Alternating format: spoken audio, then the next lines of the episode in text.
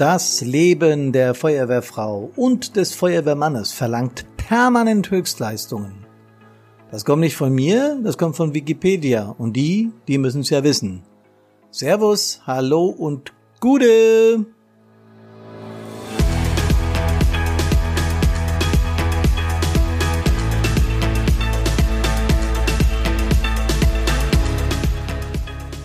Hier ist Hermann von Brandpunkt und ich sag euch, herzlich willkommen zu unserem Friday Podcast. Heute Nummer 38, drei Tipps, um im Einsatz fit zu sein. Und diesmal meine ich die mentale Fitness, denn auch das kann man üben und das sollte man auch.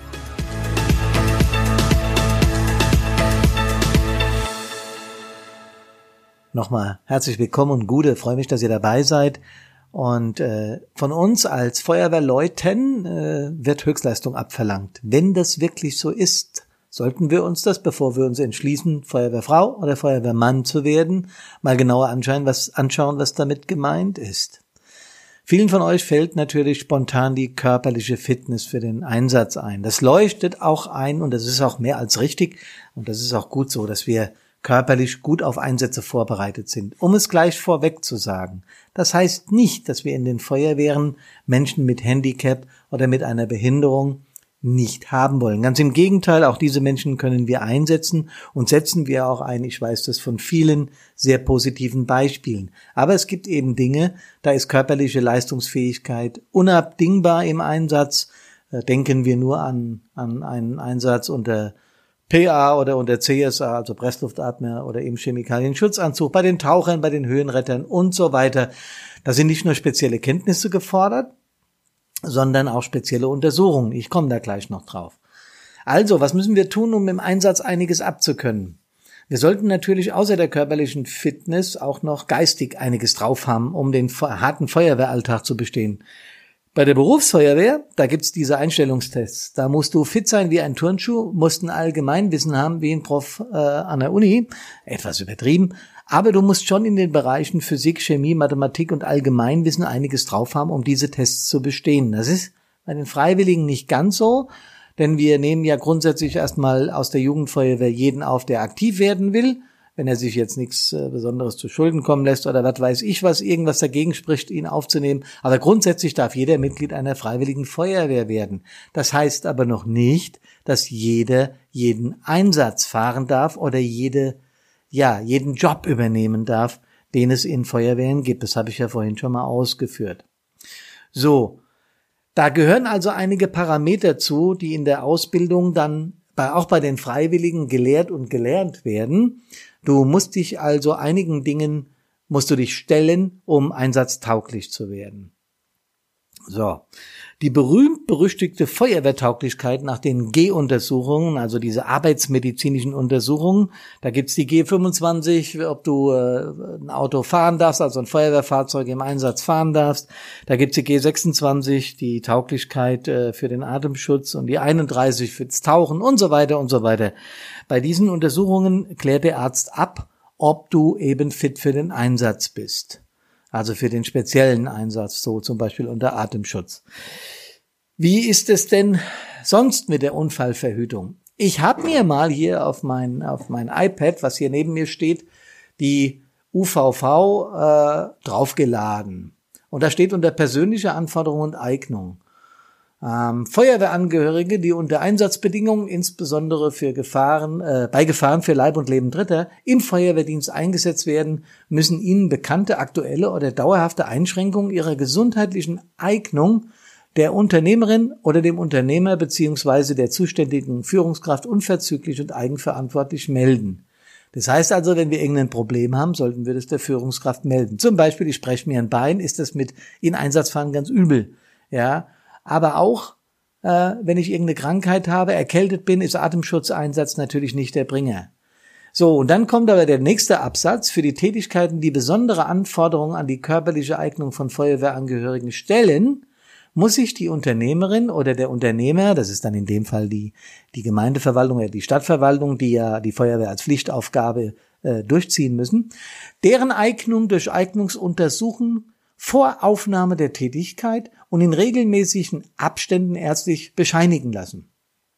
Dies gilt auch für Tätigkeiten unter Atemschutz als Taucherin, Taucher und so weiter und so weiter und so weiter. Dafür muss ein Arzt oder eine Ärztin diese Untersuchungen durchführen und es geht so weiter. Ich könnte euch jetzt diese ganze UVV auch mit arbeitsmedizinischer Vorsorge, äh, Erster Hilfe und so weiter vorlesen. Ihr werdet wenig oder gar nichts finden über mental-emotionale Stärke von Menschen, die Feuerwehreinsätze fahren. Das heißt also für mich übersetzt, das müssen wir gar nicht abfragen. Okay, hier steht in Paragraphen 6 drin, äh, dass wenn jemand glaubt, nicht fit zu sein, äh, er das seinem Vorgesetzten, seiner Führungskraft statt Brandinspektor, Wehrführer, Zugführer, Gruppenführer oder in den Hilfsorganisationen, seinem Rettungsassi, keine Ahnung, ja. Also einem, der euch vorgesetzt ist, melden. Das erscheint auch logisch, weil äh, wenn du, wie gesagt, wie ich es vorhin schon gesagt habe, wenn du krank bist, kannst du keine Einsätze fahren. Logisch. Aber ist damit auch gemeint, wenn es mir mal selig nicht so gut geht, wenn ich emotional oder mental überlastet bin, was mache ich denn da? Melde ich das auch? Sag ich du, ich habe ein paar Probleme. Ähm, vielleicht besser, wenn ich momentan gerade mal keine Einsätze fahre. Ich habe das als Feuerwehrchef, ich habe das 24 Jahre lang gemacht, Stadtbrandinspektor, ich habe es auch mal erlebt, dass jemand kam und hat gesagt, du, ich bin gerade nicht in der Lage, Einsätze zu fahren, mir geht's nicht gut. Ich hatte das ein paar Mal, nicht oft, aber ich hatte das. Wesentlich öfter kamen die Frauen und Männer, wenn sie irgendeine körperliche Behinderung oder Einschränkung hatten. Das heißt, das ist ja auch die Erfahrung, die Brandpunkt jeden Tag aufs Neue macht, seitdem es uns gibt, dass der mental-emotionalen Einsatz Vorbereitung oder Abwicklung oder Nachsorge zu wenig Beachtung geschenkt wird. Die PSNV tut hier wertvolle Arbeit, ich sage das oft und ich sage es auch an dieser Stelle wieder, Gott sei Dank gibt's die, sonst wäre an der Stelle gar nichts da. Ja, aber wie halte ich mich denn emotional, mental fit? Wie merke ich denn überhaupt, dass mir es schlecht geht? Woher weiß ich denn, ob ich noch einsatztauglich bin? Das wäre jetzt ein weites Feld, für den wir anderthalb Komma neun bis drei Podcaste bräuchten. In einer der nächsten Folge werden, Folgen werden wir uns wieder mit diesem Thema befassen, dazu nachher mehr.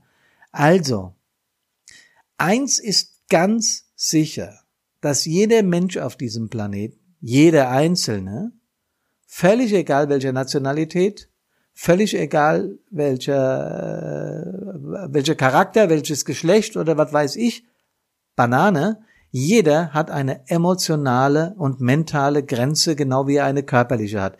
Du kannst, äh, die Besten können 50 oder 100 Kilometer oder sogar 150 Kilometer laufen. Das ist mir ein völliger Rätsel, wie, ein völliges Rätsel, wie das geht. Aber es gibt Menschen, die können das. Aber auch bei denen hört es dann irgendwann auf. Ja, nach 180 oder 200 Kilometern geht irgendwann mal nix mehr. Dann streikt der Körper. Dann sagt er, nix geht mehr. Feierabend. Du setzt dich jetzt hier hin oder ich lass dich umfallen und du wirst ohnmächtig. Punkt. So einfach ist das. In der mentalen Abteilung glauben wir, zumindest ist es noch weit verbreitet, alles abzukönnen. Und ich kann euch garantieren aus meiner Erfahrung, dass es auch da definitiv Grenzen gibt. Stellt euch einfach vor, Du bist durch die Meisterprüfung gerasselt, kommst nach Hause, liegt ein Zettel da, dass dich deine Frau verlassen hat äh, und gestern ist deine Mutter verstorben, dein Wellensittich ist vermischt, äh, vermisst, im äh, Haus ist ein Wasserrohr geplatzt und die ganze Hütte steht unter Wasser und so weiter und so weiter. Ich nehme das jetzt ein bisschen äh, auf die Schippe, aber ich will einfach nur klar machen, dass emotionalen, emotionale Grenzen ganz normal sind. Und die hängen auch übrigens von Umständen ab. Wie bin ich drauf? Wie ist mein persönliches Umfeld gerade? Was erlebe ich da gerade? Ja, wie stabil bin ich also? Und wie ist meine Wehrkultur? Also wie sieht's denn aus in unserer Feuerwehr, in unserer Hilfsorganisation, beim, bei unserer DRK-Einheit oder und so weiter? Ganz, ganz viel spielt das eine Rolle. Das kann man messen. Wir tun das mit unserem äh, E-Learning-Programm, dazu auch an anderer Stelle mal mehr. Äh, das kann man messen und das kann man auch checken und da gibt es auch äh, Coaching-Tools, wie man das verbessern kann. Ich will euch aber heute drei Tipps mal mitgeben, wie ihr euch zumindest mal etwas fitter halten könnt, was die emotionale, mentale Einsatzstabilität betrifft. Das erste ist, bereitet euch auf so Einsätze vor. Ich habe es gerade gesagt, wir kaufen teuerstes Equipment, was gut ist, ja. Wir werden klug ausgebildet. Unser Ausbildungssystem äh, der Feuerwehren, zum Beispiel das von den Sanis kann ich nicht so ganz beurteilen, aber das von der Feuerwehr ist super, das weiß ich. Ja, aber die mentale Fitness, die wird überhaupt nicht in der Ausbildung äh, kommt die vor. Vorbereiten heißt, wenn du in Einsätze gehst, besuch, bevor du in Einsätze gehst, besuch regelmäßig Übungen. Das ist schon mal der erste und wichtigste Punkt. Menschen, die glauben, einmal im Jahr eine Übung besucht zu haben und dann Einsätze zu fahren, die machen nicht nur technische Fehler oder sind körperlich nicht fit, die sind im Ganzen auch und vor allem mental nicht gewachsen. Ja, wenn du so einen schweren Crash hast auf der Autobahn und du kommst dahin und du siehst die Brocken da rumfliegen und hast das nicht einmal geübt und hast nicht einmal drüber geredet, was dich da erwarten könnte, ist das ein Schock. Das kann ein Schock mit schwersten Folgen sein. Also, regelmäßig Übungen besuchen und mit den anderen in deiner Einheit dich darüber austauschen, was dich erwarten könnte. Also vorher schon drüber reden. Zweitens, Hürden im Kopf. Wir Menschen sind schon wahnsinnig komplexe Wesen. In unseren Vorträgen erzähle ich immer, dass bei einem Baby innerhalb von einer Stunde zwei Millionen neue Synapsen entstehen. Jede einzelne Stunde, wie das Baby heranwächst. Zwei Millionen. Oder sind sogar 20 Millionen. Ich hab's nicht mehr im Kopf. Auf jeden Fall ist das oben, unser, unser, unser Werk da oben in der Birne so kompliziert, äh, dass wir das nicht mit, mit Worten erklären können. Ich glaube, das können selbst die, die, die besten äh, neuronal veranlagten Wissenschaftler nicht erklären, was genau da oben abgeht. Ähm, aber wir haben da einige Hürden drin. Und ganz ehrlich, ob du glaubst, dass du etwas kannst oder ob du nicht glaubst, dass du etwas kannst, du wirst immer recht haben. Und wenn du in einen Einsatz gehst und dir vorstellst, da kommen jetzt gleich schreckliche Bilder auf mich zu und ich werde damit monatelang zu kämpfen haben und schlecht schlafen, dann wirst du recht haben. Und wenn du sagst, ich werde das sehen, es betrifft mich aber nicht selber, ich habe die Möglichkeit, mit den Kameraden hinterher zu reden, ich habe auch die Möglichkeit, einen Podcast von Brandpunkt zu hören oder deren Homepage äh, in Anspruch zu nehmen oder einen Vortrag zu besuchen und dann kriege ich das nochmal genauer erklärt, auch dann hast du recht. Und du wirst es leichter verarbeiten. Mentaltrainer, das ist mein dritter Tipp. Ihr müsst jetzt nicht irgendwelche Trainer äh, aus dem mentalen Coaching-Bereich äh, buchen und die jedes Jahr in eurer Feuerwehr äh, jeden Einsatz begleiten lassen. Das ist damit nicht gemeint. Der beste Kumpel kann ein guter Mentaltrainer sein.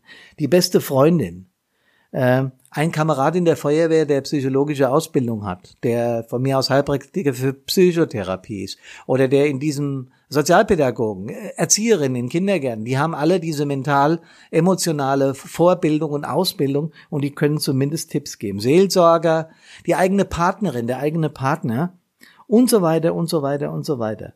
Also das kann man besprechen und das sollte man vor allem besprechen. Das Schweigen über solche Dinge hilft überhaupt keinem Menschen weiter. Nochmal die drei Tipps. Vorbereiten auf solche Einsätze. Also Übungen besuchen. Reden, reden, reden. Vorab schon. Mit den Kameraden Einsatzszenarien durchgehen. Wendet euch an die Älteren. Die sind nicht immer nur die Klugscheiße hätte ich fast gesagt, sondern die haben einiges erlebt und die haben auch einiges zu erzählen. Lasst euch was erzählen, das wird euch helfen. Und lasst euch auch erzählen, wie diese Menschen Einsätze verarbeiten. Hürden im Kopf, Positives Denken ist erlernbar. Wirklich. Das ist wissenschaftlich bewiesen. Und abschließend Mentaltrainer. Und ich meine nicht den, der 14 Semester Psychologie studiert hat, sondern ich meine die Verwandten und Bekannten, die Feuerwehrseelsorger, die Partnerin der Partner und eben auch wir hier von Brandpunkt, denn wir haben uns mental-emotionales Coaching auf unsere Fahnen geschrieben. Ja, liebe Freunde, soweit zum heutigen Friday Podcast. Beim nächsten Mal werde ich meiner Partnerin, einer Coachin, die spezialisiert ist auf diese Dinge, einige Fragen stellen, denn die ist ja selbst nicht Feuerwehrfrau und das ist vielleicht ganz gut, wenn man jemanden, der nichts mit unseren Organisationen zu tun hat, diese Fragen mal stellt und mal gucken, wie sie darauf reagiert. Da freue ich mich schon drauf. Ich werde sie rannehmen. Dann wünsche ich euch ein super schönes Wochenende. Ich wünsche mir wie zum Schluss unserer Podcast immer, dass ihr alle, alle, alle da draußen gesund aus Einsätzen wieder nach Hause zu eurem Liebsten kommt. Servus, macht's gut, freue mich, dass ihr mir zugehört habt und Gute.